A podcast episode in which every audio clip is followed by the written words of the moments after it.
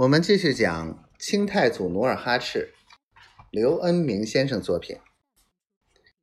俗话说：“东北三件宝，人参、貂皮、乌拉草。”人参虽宝贵，可挖起来很难。努尔哈赤伤好以后，就跟大伙一起上山挖参。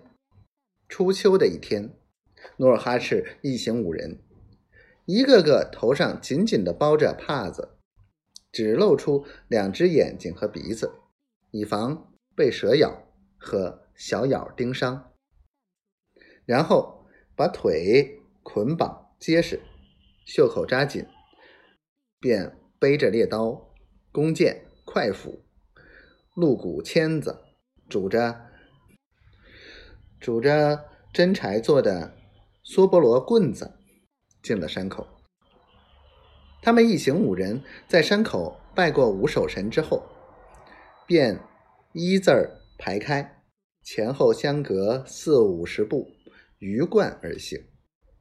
安飞扬谷走在前头，观察地形，选择深路，指挥五人的行动。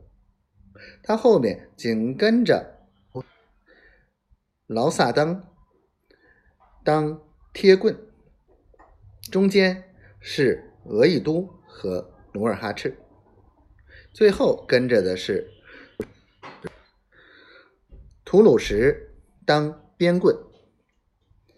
山里闷热闷热，蚊子滚成团，直往脸上身上撞。不过努尔哈赤根本不理会这些，他被眼前原始森林景色迷住了。他拄着梭波罗棍子。仰望天空，只见一团团、一片片、一丛丛、一簇簇的树叶子塞满了天空，连一条缝隙都也难找到。绿油油的落叶松长着丝绸般的枝叶，古老的座树片片红叶像个醉汉，黄菠萝挺着坚实笔直的躯干。像威武的武士，他在朝左右看去，那云山、紫山、白桦、山芋密密麻麻，真是古木参天，浓荫蔽日，奇花异草无边无际。绿色的原始森林摇晃着，发出呼呼的响声。他们五人穿行在灌木藤萝中，两眼直勾勾的在地上、山坡上搜寻。可是没走多久，一个个眼睛发酸发疼，视觉模糊。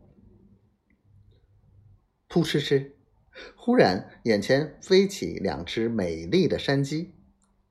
努尔哈赤摘下弓箭，刚想弯弓搭箭，忽然，额亦都惊叫道：“蛇！”